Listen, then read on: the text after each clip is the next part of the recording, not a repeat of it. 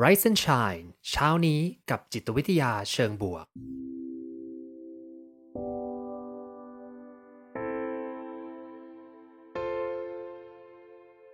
สวัสดีครับ ยินดีต้อนรับเข้าสู่พอดแคสต์เพื่อทุกท่าน อยู่กับผม ภูมิธีรพุทธปิติชัด ผมเป็นอาจารย์มหาวิทยาลัย และผู้คลั่งไคล้เกี่ยวกับเรื่องราวของจิตวิทยาเชิงบวก และการนำไปประยุกต์ใช้ในชีวิตประจำวัน รวมทั้งการทำงานในองค์กร เหมือนเช่นเคยนะครับ ผมจะมาส่งกำลังใจให้ทุกท่าน ออกไปทำชีวิตให้น่าใช้ในทุกๆวันกันนะครับ แน่นอนว่าไร้สัญชัยก็ขอขอบคุณซิกหน้าประกันภัยด้วยนะครับ ที่ร่วมสนับสนุนการสร้าง forward thinking community เพื่อให้คุณได้คิดและทำเพื่อชีวิตที่ดีของคุณนะครับ เรื่องนี้เนี่ยมันมีความซับซ้อนนะแล้วผมเนี่ยขอยกก่อนเลยว่าผมไม่ได้เป็นผู้เชี่ยวชาญเรื่องภาษากาย และเรื่องเนี้ย ไม่ว่าใครเอามาคุยยังไงเนี่ย มันก็มีข้อถกเถียงหลายเรื่องเลยทีเดียวนะ เพราะฉะนั้นวันนี้สิ่งที่ผมจะคุยนะ ผมจะเอาสิ่งที่เรารู้ในมุมมองของวิทยาศาสตร์ ในมุมมองของจิตวิทยามาเล่าแล้วกันเนาะแล้วก็สิ่งที่บางคนอาจจะเข้าใจผิด แล้วก็มีเรื่องตัวอย่างที่ผมคิดว่า อาจจะไม่ได้คุยแค่เรื่อง body language แหละ แต่ว่ามันเป็นเรื่องที่เป็นตัวอย่างที่ดีมากสำหรับการถกเถียงของคนเนาะ เพราะฉะนั้นวันนี้มาคุยกันนะครับ แล้วก็ถ้าเกิดว่าเพื่อนๆเนี่ยมีประสบการณ์นะหรือมีไอเดีย เหตุการณ์ที่เคยเกิดขึ้นกับเรื่อง body language คือภาษากายของเราเนาะยิงก็แชร์มาได้นะ ไว้ไม่ว่าจะเป็นแชทหรือถ้าตอนท้ายผมมีจังหวะให้เปิดขึ้นมาคุยก็ยินดีนะ ถ้าพูดถึงเรื่อง body language body language พูดเสียงเพี้ยนเลยเนาะ body language ของเราเนาะหรือว่าภาษากายนะครับผมจริงๆเนี่ยมันเป็นภาษาแรก ที่เราใช้ในการสื่อสาร ไม่ว่าจะเป็นในยุคไหนก็ตามนะ เราเกิดมาแรกๆเนี่ยเราก็ไม่ได้พูดได้ก่อนนะ ก็จะใช้ภาษากาย ไม่ว่าจะเป็นการขยับมือนะ หรืออาจจะเป็นการส่งเสียงร้องโดยที่ไม่ได้เป็นภาษาละหลักในการสื่อสารใช่ไหมครับ แต่ว่าพยายามจะเรียกร้องให้คุณพ่อคุณแม่มาดู เพราะว่าเรากำลังเจออะไรอยู่ตอนนั้นแต่พูดไม่ได้ใช่ไหมตอนนั้นอาจจะกำลังหิวข้าวแล้วก็ร้องไห้เนาะ ซึ่งถ้าย้อนกลับไปเมื่อ 40,000 ปีก่อนเนาะหรือก่อนหน้านั้นอีกนะก็คือเราพูดถึงมนุษย์ยุค Neanderthals นะครับยุค Neanderthals เนี่ยก็สูญพันธุ์ไปแล้ว แต่ว่าในยุคนั้นเนี่ยที่นักวิชาการเขาศึกษาเนี่ยก็ไปพบว่ากลุ่ม Neanderthals เนี่ยสามารถที่จะสื่อสารกันได้ โดยใช้ โครงสร้างของคอเนาะที่อาจจะแตกต่างกันแล้วแต่คนเนาะแต่ก็อย่างที่บอกว่าไม่มีใครรู้เรื่องนี้แน่นอนนะแต่นักวิจัยนักวิชาการเนี่ยทำความเข้าใจเรื่องนี้ว่า ในยุคนั้นเนี่ยเขาอาจจะหลายๆสปีชีส์ที่เป็นของมนุษย์เนาะอาจจะไม่ได้ใช้คำพูดที่เป็นคำพูดที่เราใช้เหมือนทุกวันนี้โดยตรงนะแต่เป็นเหมือนกับ body language ที่เราใช้มากกว่า อาจจะเป็นสายตาอาจจะเป็นท่าทางนะกำลังมี เสือกำลังมาแล้วทำท่าเสือแล้วก็บอกว่าสื่อสารกันนะส่งสารกันในในรูปแบบของ body language หรืออาจจะไม่ใช่แค่ body language นะ เราจะเรียกสิ่งนี้รวมๆว่า non verbal communication ก็คือการสื่อสารแบบที่ไม่ได้ใช้คำพูดนะอย่างเนี้ยทุกคนเข้ามาฟังผมในเช้าๆ ทุกๆวันอย่างเงี้ยนะครับผม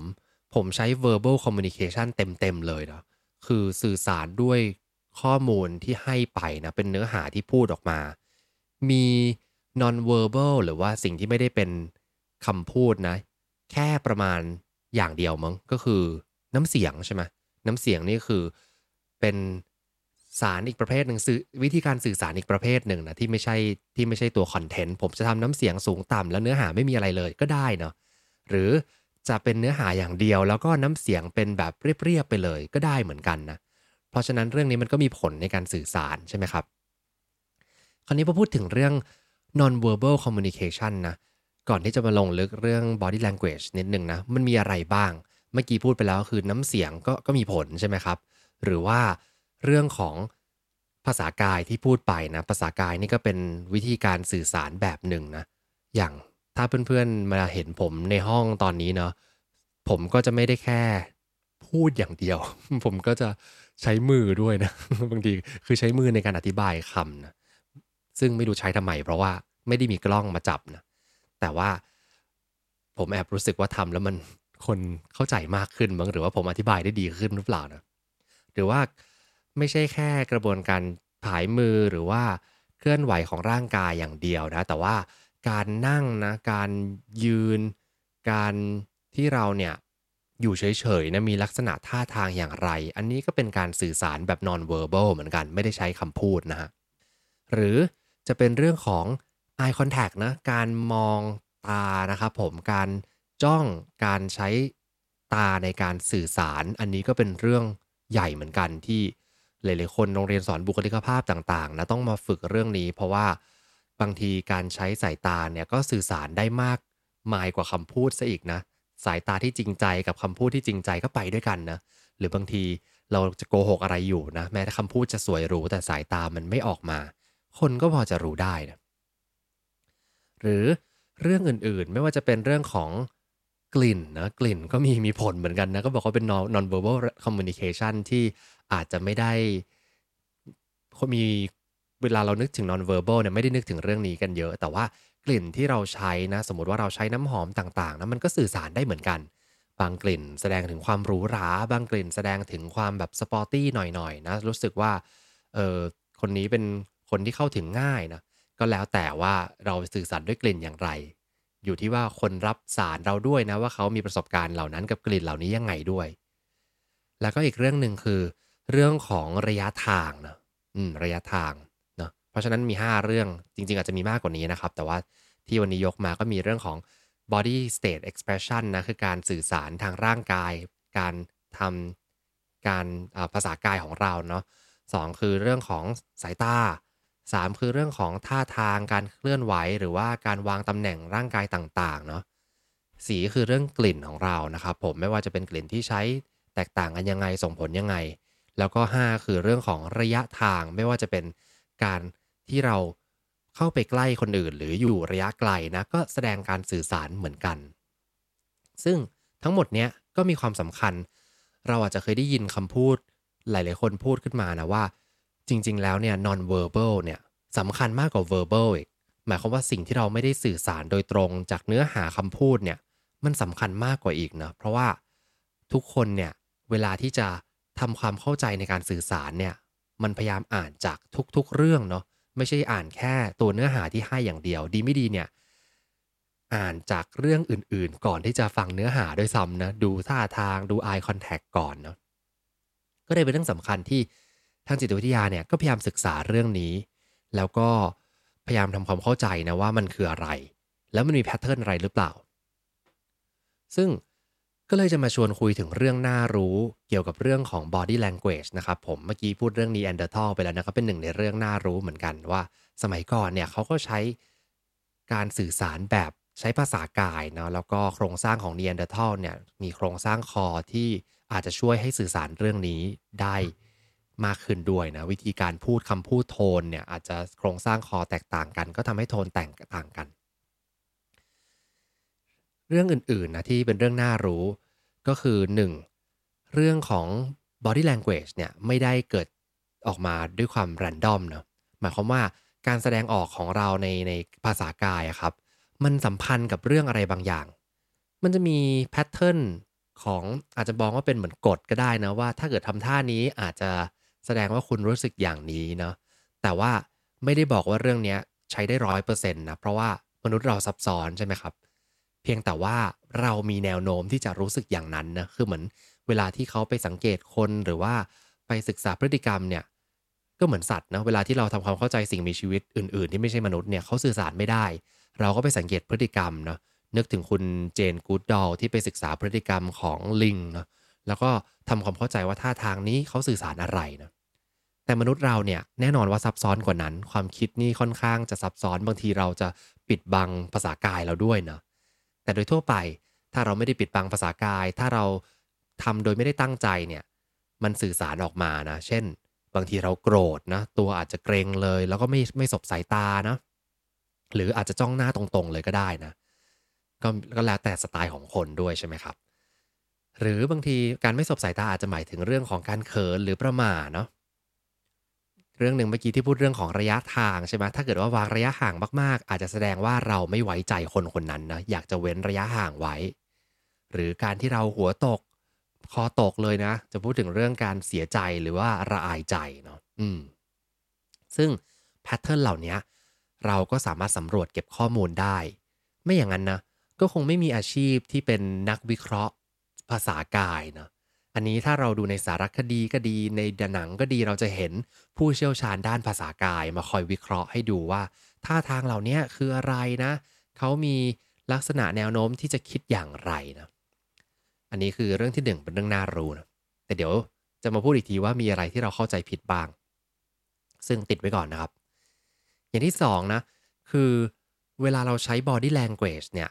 บ่อยครั้งมากๆเลย คือเราจะไม่ได้คิดถึงมัน เหมือนกับถ้าเราโฟกัสกับเรื่องการพูดเวลาเราไป present งานเนาะหรือต้องไปแสดงอะไรสักอย่างหนึ่งเนี่ยบางทีเราไม่ได้นึกถึงการใช้ภาษากายของเรา พูดง่ายๆว่ามันไปตาม flow ของเราเนาะหลายๆคนคงจะเป็นนะเวลาที่ต้องไปพูด present กับใคร หรือว่าคุยกับเพื่อนในชีวิตประจำวันนี่แหละครับ ไม่ต้องไป present ใหญ่ก็ได้นะ เราจะมีท่าทางบางอย่างที่มันออกมาตามความรู้สึกของเราการสื่อสารของเรานะบางทีจับหน้าจับผม มือไม้เวลาพูดต่างๆเนาะอย่างนี้ผมก็มาดูตัวเองเหมือนกัน การที่ผมขยับมือตอนที่ผมพูดตอนเนี้ยมันก็เกิดจากสิ่งที่เป็นภาษากายที่ออกมาจากความรู้สึกของเรานะบางทีไม่ได้ไม่ได้ควบคุมมันเท่าไหร่นะอันนี้ก็เป็นเรื่องที่ 2 บางทีเราไม่ได้ควบคุมมันไม่ได้ตั้งใจ มันก็ออกมา ซึ่งถ้า ต่อมาคือเรื่องที่3นะใกล้กับเรื่องเมื่อกี้คือแม้ว่าเราจะไม่ได้ตั้งใจควบคุมมันนะแต่เราสามารถควบคุม body language ของเราได้นะอันนี้ก็อาจจะเป็นเรื่อง make sense สำหรับใครหลาย ๆ คนอยู่แล้วเนาะเรื่องที่เราเห็นมีโรงเรียนสอนบุคลิกภาพ มีโค้ชให้คำแนะนำเรื่องของความมั่นใจเรื่องของท่าทางทั้งหลายนะครับ เรื่องเหล่านี้ก็แสดงว่าเราสามารถควบคุมพฤติกรรมหรือว่าท่าทางของเราได้นะ อาจจะต้องคอยสังเกตก่อนละคอยดูวิดีโอตัวเองนะสำรวจตัวเองถึงจะเริ่มควบคุม แล้วก็ฝึกทบทวนดูตัวเองได้นะถ้าเราลองดูแพทเทิร์นบางอย่างของเรา เราจะเห็นท่าทางที่เราไม่ชอบ เช่น เวลาเรานั่งแล้วเราชอบนั่งห่อไหลหรือเปล่าเนาะเพราะฉะนั้นเราก็อาจจะต้องมันมีสติทุกครั้งว่าทุกครั้งที่นั่ง เราจะพยายามดึงตัวเองขึ้นมาไม่ห่อไหลแล้วเนาะทำเรื่อยๆ อย่างเงี้ยนะครับ ก็จะสามารถควบคุมได้เหมือนกัน อันนี้คือเรื่องน่ารู้เรื่องที่ 3 เรื่องที่ 4 ครับ เรื่องนี้ก็สนุกเนอะภาษากายเนี่ย สิ่งที่น่าสนใจคือ วัฒนธรรมมีผลมากๆเลยในการที่จะแสดงภาษากายออกมา แต่คนแปลแตกต่างกันเนาะอันหนึ่งที่ผมจำได้ชัดเจนเลยแล้วก็คิดว่าเพื่อนๆหลายๆคนคงจะรู้นะ ถ้าเคยได้คุยกับชาวอินเดียนะชาวอินเดียเนี่ยเวลาสื่อสารเนี่ยเขาก็จะสายหัวถ้าเขาเห็นด้วยเนาะเออ ไม่รู้ว่าใครรู้เรื่องนี้หรือเปล่านะ ถ้าเกิดคุยกับคนอินเดียเนี่ย หลาย ๆ ครั้งที่เขากำลังฟังเราอยู่แล้วเขาตามเราเนี่ย เขาจะสายหัว ซึ่งครั้งแรกที่ผมเจอสถานการณ์เนี้ยงงมากเลยนะว่าสายหัวทำไมไม่ไม่เห็นด้วยเหรอ แล้วก็รู้สึกเสียเซลล์ไปเลยนะ แต่พอมารู้อีกทีก็คือ อ๋อจริง ๆ แล้วอะเขาสายหัวเพราะว่าเขาเห็นด้วยเป็นวัฒนธรรมของเขาเป็นเป็นความเชื่อของเขาเนาะ แล้วก็มีอีกหลาย ๆ body language เลยนะที่ไม่เหมือนเรานะถูกเรียนรู้มาจากวัฒนธรรมนะหรืออาจจะเป็นคนอเมริกันเนาะกับคนอังกฤษก็ได้ใช่ไหมครับ คนอเมริกันอาจจะเข้าถึงเช็คแฮนนะแล้วก็ใช้การที่คอนเน็กกับคนโดยตรง แต่ว่าคนอังกฤษอาจจะแบบว่าเฮ้ยถ้าเกิดยังไม่สนิทเราอาจจะยังไม่ได้เข้าไปใกล้มากคือเว้นระยะเนาะมันมีคลิปวิดีโอที่โด่งดังในช่วงหนึ่งนะ เหมือนกับ president บารักโอบามาของอเมริกานะกับของอังกฤษ ผมว่ายุคนั้นน่าจะเป็นโทนี่แบร์หรือเปล่าไม่แน่ใจนะก็เดินเข้ามาแล้วก็มีการทักทายพอดีว่าเขามีตำรวจที่จะมาคอยยืนแบบดูแลความเรียบร้อยอยู่ข้างหน้าประตูทางเข้าที่โอบามากับโทนี่แบร์เนี่ยจะเดินเข้าไปนะสิ่งที่เกิดขึ้นก็คือโอบามาก็เลยเดินเข้าไปทักทายแล้วก็ shake hand คุณตำรวจคนนี้นะ แล้วก็เดินเข้าไป ในขณะที่ประธานาธิบดีนายนายกอังกฤษนะก็เดินตามเข้าไป แล้วก็ทักทายกับตำรวจเหมือนกันพูดคุย แต่สุดท้ายตำรวจจะยื่นมือขึ้นมา shake hand ตามโอบามานะแต่ว่ากลายเป็นว่าเขาเดินหนีไป ก็คงไม่ได้ตั้งใจอะแต่ว่าเป็นเหมือนวัฒนธรรม หรือว่าเป็น body language ที่บางทีมันไม่ได้ควบคุมนะกลายเป็นว่านักข่าวเนี่ยมาถ่ายวิดีโอนี้ไว้นะแล้วมันก็กลายเป็นไวรัลเลยก็คือ พอมาเป็นอเมริกันนะโอ้เดินมา shake hand อย่างดีนะพอเป็นเป็นอังกฤษนะก็เดินหลบออกมาเลยเนาะก็คือทักทายพูดคุย แต่ว่าไม่ได้ใช้มือ shake hand เลยเป็นไวรัลออกมาลองไปหาดูได้นะครับ ก็ตลกดีเหมือนกัน แต่ก็ผมเชื่อแหละว่าทางอังกฤษเนี่ยก็ไม่ได้ต้องใจตั้งใจจะหยาบคายอะไรนะ แต่ว่ามันเป็นวัฒนธรรมบางอย่างของการสื่อสารเรื่องของภาษากายของเขานั่นเองเนาะอีกอันหนึ่งก็คือ ข้อที่ 5 เรื่องน่ารู้นะ อันนี้คือเป็นเรื่องที่ต้องระวัง หมายความว่า ภาษากายเนี่ยเป็นสิ่งที่คนสังเกตแล้วก็ตีความนะเพราะฉะนั้น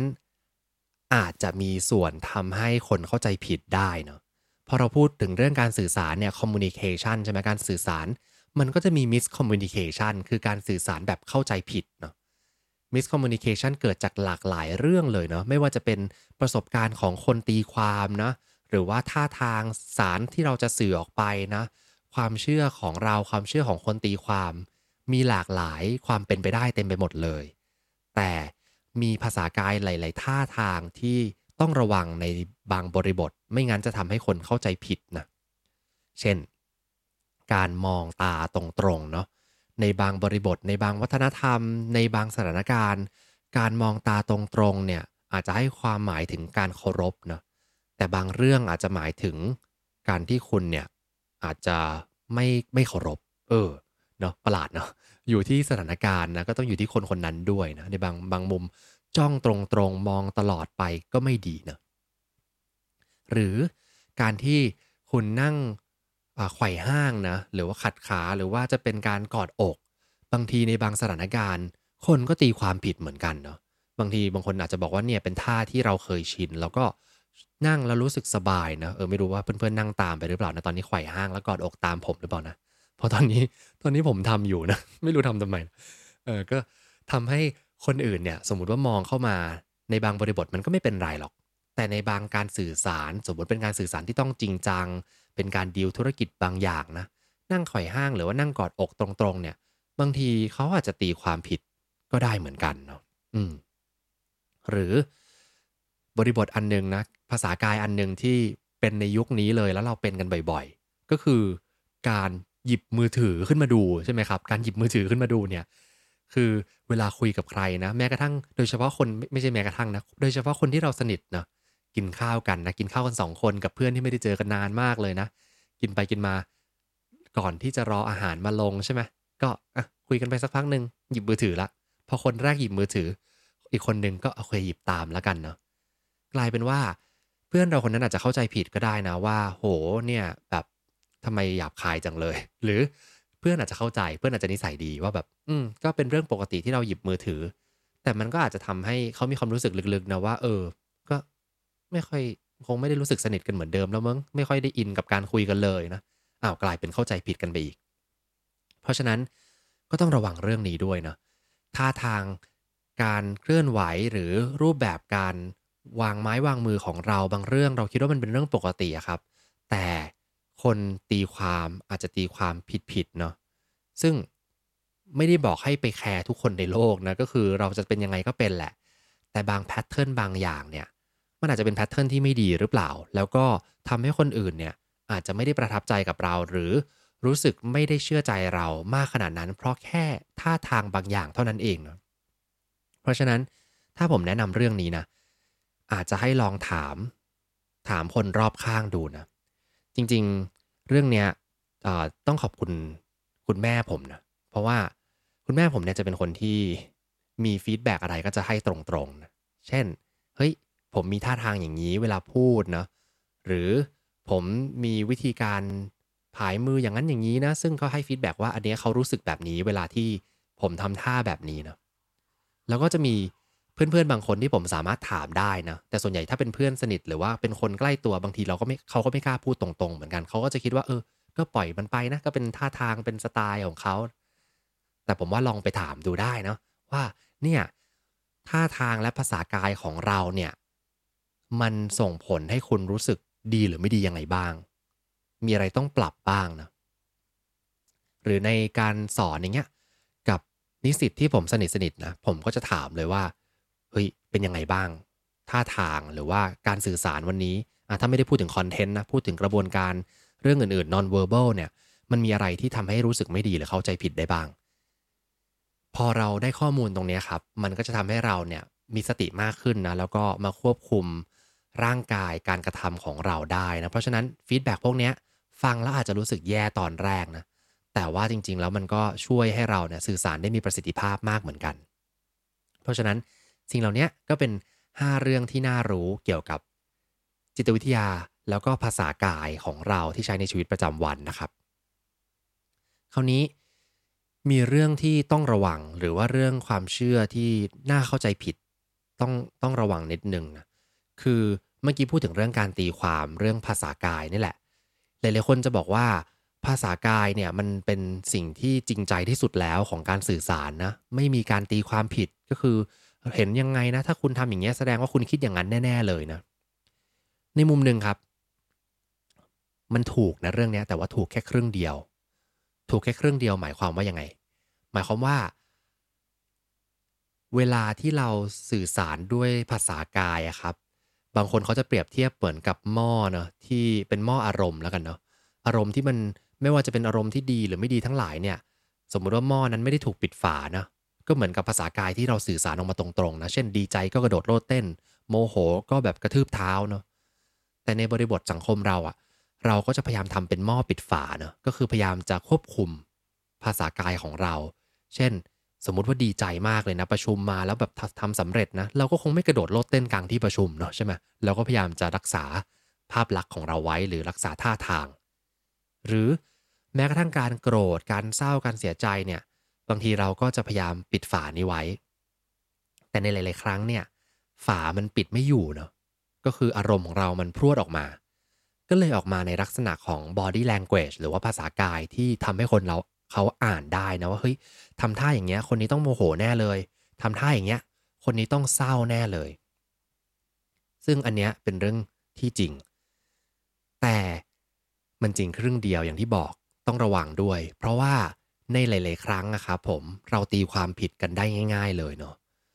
คือถ้าคนที่ศึกษาโดยใช้ทฤษฎีของฟรอยด์นะเราจะมีความเชื่อว่าเฮ้ยทุกอย่างที่เราแสดงออกมาเนี่ยมันมีความเชื่อลึก ๆ อยู่ในนั้นนะมีจิตใต้สำนึกลึก ๆ ฝังลงไปอยู่ และไอ้จิตใต้สำนึกพวกนี้แหละมันพยายามจะมาควบคุมเรานะจะเรียกว่า id ใช่ไหม id ego superego นี่แหละ สิ่งที่ลึก ๆ ลงไปในใจของเราเนี่ยเป็นทำให้เกิดสัญชาตญาณดิบ ออกมา เพราะฉะนั้นมันต้องอ่านได้ร้อยเปอร์เซ็นต์สิ แต่เราก็รู้แล้วนะว่าเรื่องนี้เป็นความเชื่อที่ผิดผิด เพราะว่าลักษณะทางกายบางอย่าง มันอาจจะไม่ได้หมายความถึงสิ่งที่เรารู้สึกขนาดนั้นก็ได้นะ เช่น สมมุติเราบอกว่ามีคนเนี่ยเอามือล้วงกระเป๋าอยู่เนาะ การตีความทางจิตวิทยาจะบอกว่าหอคนนี้เป็นคนที่ลึกลับ เป็นคนที่ชอบ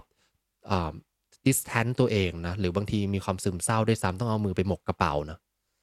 แต่มันอาจจะมีคำอธิบายอื่นเต็มไปหมดเลยก็ได้ใช่ไหมครับ เช่น มือเย็นเนาะหรือพยายามจะหาของในกระเป๋าอยู่หาไม่เจอเนาะหรือชอบท่านี้เพราะว่ามันรู้สึกได้พักมือสบายดีนะ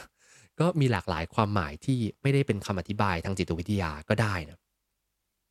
หรืออย่างที่บอกเมื่อกี้นะ การไขว่ห้างนะการนั่งไขว่ไขว่ขวาไขว่ขวาไขว่ขานะ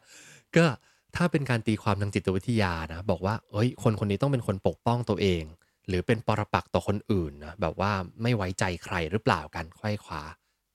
พูดไม่ได้ไขว้ขาไขว่ห้างแล้วกันนะเอ่อการอธิบายอื่นๆเนี่ยก็เป็นไปได้นะว่าเราชอบท่านี้นะทำแล้วรู้สึกสบายใจ หรือบางทีนะอาจจะบอกว่าทำแล้วรู้สึกสุภาพมากกว่านะ สมมติว่าเป็นคุณสุภาพสตรีใส่กระโปรงสั้นใช่ไหมการนั่งไขว่ห้างเนี่ยอาจจะรู้สึกว่า สุภาพมากกว่า ปลอดภัยกว่าก็เป็นไปได้นะแล้วก็มีอีกหลายๆเรื่องเลยครับ ที่เป็นการที่เราพยายามจะตีความทางจิตวิทยาว่า เอ้ย เราต้องรู้เรื่องนี้นะ แม้กระทั่งนักจิตวิทยาที่ศึกษาเรื่องภาษากายโดยตรงเนี่ย แล้วก็คิดว่าเขาต้องศึกเข้าใจเรื่องเนี้ย บางทีก็ตีความผิดกันนะ อาจจะตีแนวโน้มได้แหละ แต่ว่าหลาย ๆ ครั้งแพทเทิร์นที่เราดูมันมีเรื่องอื่นเข้ามาแทรกด้วย เพราะฉะนั้น ให้ระวังการตีความของเราด้วยเนาะอย่างที่บอกว่าเราไม่อยากถูกใครเข้าใจผิดในเรื่องของภาษากายของเรา หรือท่าทางของเราเนาะก็อย่าไปตีความเข้าใจคนอื่นผิดด้วย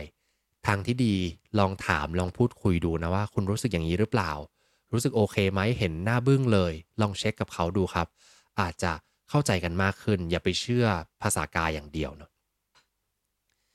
อีกเรื่องหนึ่งที่ คนมักเข้าใจผิดนะเรื่องที่สองก็คือ ภาษากายเนี่ยมีพลังมากกว่าคำพูดหรือเปล่าเนาะอืมเราจะคิดได้ยินกันบ่อย ๆ ว่าคำพูดเนี่ยไม่สำคัญเท่ากับเรื่องอื่นๆนะหรือที่บอกว่า 70%ของการสื่อสารมาจากเรื่องอื่นๆนะเช่น ภาษากายท่าทางคำพูดน้ำเสียงนะไม่ได้เป็นคำพูดที่มาจากตัวเนื้อหาโดยตรง วิธีการพูดสำคัญมากกว่าหรือเปล่า ในหลาย ๆ มุมเนี่ยเรื่องนี้ก็เป็นเรื่องจริงอยู่นะ แต่อย่างที่บอกก็จริงครึ่งเดียวอีกแล้วนะเพราะว่าพลังของภาษากายเนี่ย แม้ว่ามันจะมีพลังมากก็จริงนะแต่มันไม่ได้มีพลังในทุก ๆ เรื่อง และก็ไม่ได้มีพลัง อย่างที่บางทีเราพยายามจะให้ความสำคัญกับมันมากขนาดนั้นนะอย่างที่บอกว่าภาษากายเนี่ยมันเป็นเหมือนกับผลลัพธ์จากการที่เราไม่สามารถที่จะ ปิดกั้นอารมณ์บางอย่างของเราได้ มันก็เลยออกมาในท่าทางต่างๆเนาะบางคนก็เลยใช้วิธีนี้ในการฝึกตัวเอง แล้วก็พยายามจะทำภาษากายที่มันเหมาะสมกับบริบทในสังคมเนาะยิ้มแย้ม แล้วก็การนั่งอย่างมั่นใจนะยืดอกนะ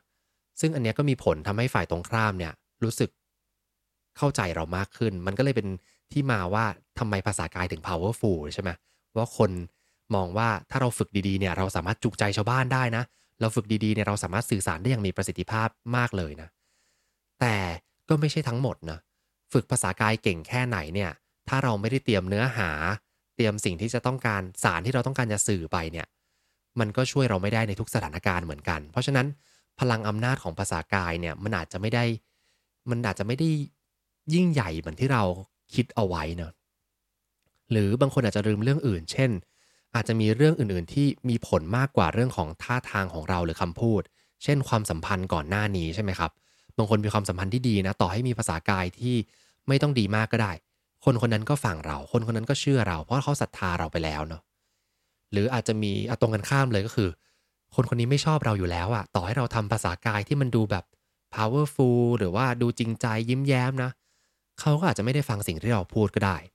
เพราะฉะนั้น ไปแก้ตรงภาษากายก็เหมือนแก้ไม่ถูกจุดนะก็ต้องไปแก้ตรงความสัมพันธ์ก่อนนั่นแหละเนาะจริงๆมีเรื่องอีกเรื่องอยากจะเล่าให้ฟังเป็นเรื่องของ power pose นะผมเกริ่นคร่าวๆแล้วกัน แล้วเดี๋ยวเรื่องรายละเอียดลึกๆเนี่ยเดี๋ยวไว้มาเล่าสัปดาห์หน้าดีไหมเพราะว่าไม่งั้นจะยาว เกริ่นให้เพื่อนๆลองไปดูวิดีโอนี้ก่อนนะเผื่อสนใจนะพอพูดถึงเรื่องภาษากายครับ มีวิดีโอหนึ่งที่เป็น TED Talk ที่ผมชอบมากๆเลย แล้วก็ มีชื่อเสียงมากๆ เป็นหนึ่งใน TED Talk ที่เป็น top 5 ที่มีคนดูมากที่สุด ตอนนี้เนี่ยในเพจในหน้าเว็บไซต์ของ TED Talk เนี่ยมีคนมาดูประมาณ 63 ล้านวิวนะ ผมกดเข้าไปดูเมื่อวาน แล้วก็ใน YouTube อีก 20 ล้านวิว รวมแล้วเกือบร้อยล้านวิวแล้วนะ TED Talk กันเนี่ยครับ อยู่ในปี 2012 เนาะโดยศาสตราจารย์เอมี่คัดดีแห่งมหาวิทยาลัยฮาร์วาร์ดนะ เอมี่คัดดีเนี่ยมีชื่อเสียงในเรื่องของ ภาษากายนี่แหละ ที่เธอพยายามจะเอามาสื่อสารนะวิดีโอนี้มันเป็น controversy controversy มากๆ คือ มีการวิจารณ์ออกไปหลากหลายมาก ๆ เลยนะ หัวข้อวิดีโอนี้ชื่อว่า your body language may shape who you are นะครับ ก็คือ ภาษากายของเราอาจจะส่งผลต่อเราตัวของเรานะ การที่เราจะเป็นคนอย่างไรเนี่ย ภาษากายอาจจะมีผลมากกว่าที่เราคิดนะ อืม ซึ่งเรื่องเนี้ยคุณเอมี่คัดดี้เนี่ยเขาตั้งคำถามที่น่าสนใจนะวันนี้ที่ผมพูดกับทุกๆคนไปครับ ผมพูดในมุมของการที่เราอะใช้ภาษากายเพื่อส่งผลต่อคนรอบข้างของเราเนาะเหมือนกับการที่เราสื่อสารกับคนอื่นเนี่ยเราใช้ภาษากายเพื่อสื่อสาร แล้วมาฟังความเข้าใจเรื่องภาษากายตรงนี้เนาะแต่ว่าคุณเอไม่ตั้งคำถามว่า เอ๊ะ แล้วถ้าภาษากายเนี่ยมันมีหน้าที่ที่จะสื่อสารเรื่องต่างๆ สู่คนอื่นเนี่ย มันเป็นไปได้ไหมนะที่ภาษากายของเราอะจะส่งผลกลับมาสู่ตัวเอง เช่น ถ้าเรามีภาษากายที่ค่อนข้างจะแบบคอตกนะ หรือว่าตัวห่อหอนะ มันส่งผลให้เราเป็นคนไม่มั่นใจหรือเปล่า หรือภาษากายที่แบบว่าโอ้ต่อให้ไม่มั่นใจนะ เราก็พยายามยืดอกขึ้นมานะ มันอาจจะส่งผลต่อความมั่นใจของเราหรือเปล่านะอืมซึ่งที่บอกว่ามันมีความ controversy เนี่ยนะที่คนมาวิจารณ์กันเยอะเนี่ย เพราะว่ามันเธอนำงานวิจัยของเธอมาเล่าให้ฟัง แล้วงานวิจัยเนี่ยมันก็มีข้อผิดพลาดที่คนพยายามไปเขาเรียกว่าไปชำแหละเลยแหละ แล้วก็เลยเป็นดราม่าใหญ่โตขึ้นมาในแวดวงวิทยาศาสตร์เลยเนาะแล้วทุกคนก็มาแบบโจมตีคุณเอมี่คัดดี้จนเธอแทบจะเเสียคาเรียของเธอไปเลยนะน่าสงสารมากโดนบูลลี่เต็มที่เลยนะแต่บางคนก็บอกว่าเฮ้ยไม่ใช่เป็นการบูลลี่ มันเป็นวิทยาศาสตร์ที่จะต้องมีการเอาสิ่งที่เป็นความจริงมาคุยกัน ซึ่งอันนี้ผมก็เห็นด้วยนะ ในวิดีโอเนี่ยคือหลาย ๆ เรื่องเนี่ยอาจจะเป็นเรื่องที่เอามาพูดแล้วผิด เพราะว่าตอนวิจัยมาก็ทำอย่างไม่รอบครอบทำให้ข้อมูลที่สื่อสารอาจจะผิดพลาด แต่สิ่งที่น่าสนใจคือเนื้อหาที่เธอเอามาสื่อสารเนี่ยมันมีพลังนะแล้วก็เธอเอาเรื่องประสบการณ์ในอดีตของเธอมาเล่าให้ฟังด้วย วันเมื่อเช้าเนี่ยผมไปกดดูใน YouTube คอมเมนต์เนี่ยก็ยังมีคนพูดในเรื่องวิดีโอเนี่ยว่ามันช่วยเปลี่ยนชีวิตเขายังไงบ้างนะเออเลยน่าสนใจว่า แม้ว่าเรื่องที่มันอาจจะไม่ได้เป็นเรื่องจริงทางวิทยาศาสตร์ขนาดนั้นนะแต่พอเป็นเรื่องความเชื่อเนี่ย มันเปลี่ยนคนได้เหมือนกันนะเหมือนกับที่เราบอกว่ามีพลาสซีโบใช่ไหมกินยาที่เป็นยาปลอม แล้วก็เราเชื่อเรื่องนั้นนะเดี๋ยวไว้เอามาเล่ากันยาวๆในเรื่องนี้เลยดีกว่าเนาะถ้าใครสนใจวิดีโอเรื่องนี้นะครับ ก็ไปตามดูได้นะของ professor Amy Cuddy นะ Your Body Language May Shape Who You Are มีซับไตเติลภาษาไทยให้เรียบร้อยนะ ลองไปกด เลือกดูในเว็บไซต์ TED Talk หรือว่าใน YouTube ก็ได้นะครับ แล้วก็ลองมาคิดตามดูนะว่าเออเรื่องไหนมันดูไม่น่าจะจริง การทดลองที่เธอทำเนี่ยมันมีข้อผิดพลาดตรงไหน เดี๋ยวผมเอามาเล่าให้ฟังว่าเรื่องนั้นคืออะไรมีดราม่าอะไรเกิดขึ้นนะแล้วตอนนี้เธอเป็นยังไงบ้างนะแล้วก็เรื่องราวตรงเนี้ยมันสอนอะไรเกี่ยวกับเรื่องความเข้าใจทางจิตวิทยาได้บ้าง เดี๋ยวไว้มาคุยกันเต็มๆสัปดาห์หน้าดีกว่าเนาะโอเค วันนี้ก็ประมาณนี้นะโดยภาพรวมครับสิ่งที่อยากจะสื่อสารนะในวันนี้ก็คือ ผมว่าทุกเรื่องที่ผมคุยวันนี้เราน่าจะเข้าใจกันอยู่แล้วนะว่าภาษากายมันมีผลต่อการสื่อสารอย่างมากเลยเนาะแล้วก็มีพลัง แต่ก็ระวังในเรื่องของการตีความที่อาจจะผิดพลาดไปเนาะถ้าวันนี้ครับเราทะเลาะกับใครหรือเข้าใจใครผิด เพราะภาษากายของเขาทำให้เราไม่สบายใจไม่พอใจนะ ผมว่าอย่าเสียโอกาสในความสัมพันธ์เหล่านี้กับคนที่เขาสื่อสารบางทีเขาไม่ได้ตั้งใจนะ อย่าเสียโอกาสที่จะ ไปพูดคุยกับเขาแล้วลองทำความเข้าใจกับเขาก่อนนะบางทีเขาไม่ได้รู้สึกอย่างนั้น แล้วบางทีเขาไม่รู้ตัวด้วยซ้ำเพราะบางทีมันควบคุมไม่ได้มันออกมาเองมันเป็นลักษณะนิสัยนะอันนึงเลยนะ ที่ผมจะแชร์ของผมเองนะ ผมมีพื้นฐานเป็นคนขี้อายตั้งแต่เด็กเลยเนาะบอกนี้ก่อนเพื่อนๆหลายคนอาจจะที่รู้จักผมอาจจะบอกว่า โอ้นี่ขี้อายเหรอเป็นคนขี้อายนะสิ่งที่ผมยังติดอยู่แล้วก็พยายามแก้นะ ก้มาเยอะแล้วละแต่ว่าก็รู้สึกว่ายังมีอยู่บ้าง คือบางทีผมพูดแล้วผมไม่สบตาคน เพราะผมรู้สึกอายเนอะไม่รู้จะสบตายังไงมันแบบ ไม่มั่นใจ หลังๆก็แก้มาเยอะแล้วละ่ะ แล้วก็สบตาได้มั่นคงมากขึ้นนะจากการเรียนรู้ตรงนี้แหละ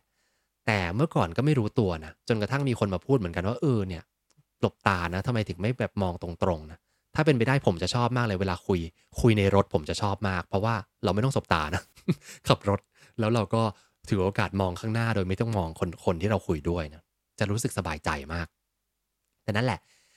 ผมไม่ได้สบตาแต่ว่าหลายๆคนเนี่ย ถ้าไม่รู้จักกันจริง อาจจะรู้สึกว่า เฮ้ย คนนี้เป็นคนที่แบบไม่น่าเชื่อถือหรือเปล่าเนาะแต่ในความเป็นจริงลึกๆคือไม่นะ ผมแค่รู้สึกประหม่าเท่านั้นเองนะเพราะฉะนั้นลองกลับไปทบทวนดูครับว่า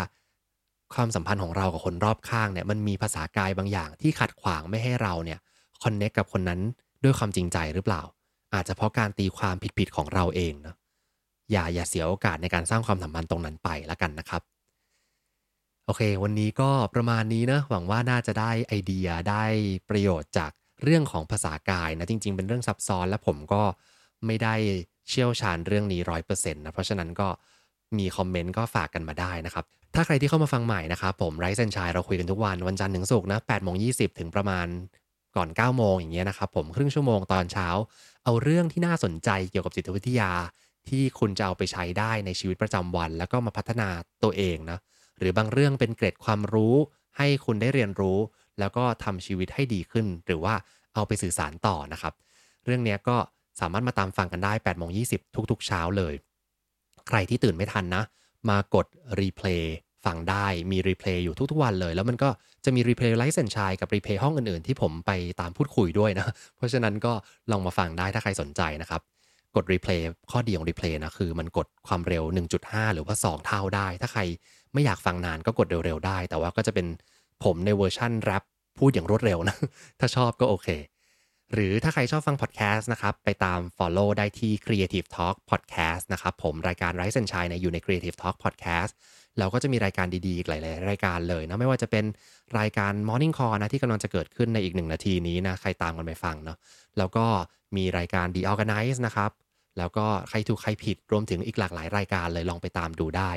ของไร้เซนชัยเนี่ยก็จะมี playlist ไว้ให้แล้ว ใครที่อยากจะฟังย้อนหลังตามไปฟังย้อนหลังได้หมดเลยนะครับผม วันนี้ผมลาไปก่อนครับ สวัสดีครับ